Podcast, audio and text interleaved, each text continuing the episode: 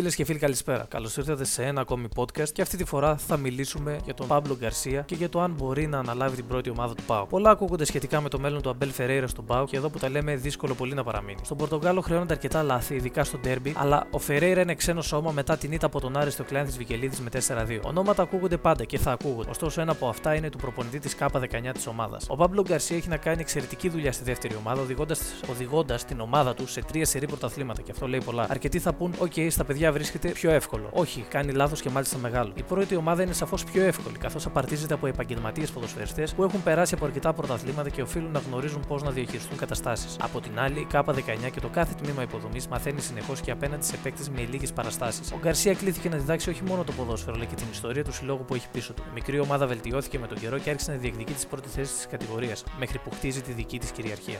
Το ερώτημα όμως παραμένει: Μπορεί ο Γκαρσία να αντικαταστήσει τον Φερέιρα, η απάντηση είναι ναι.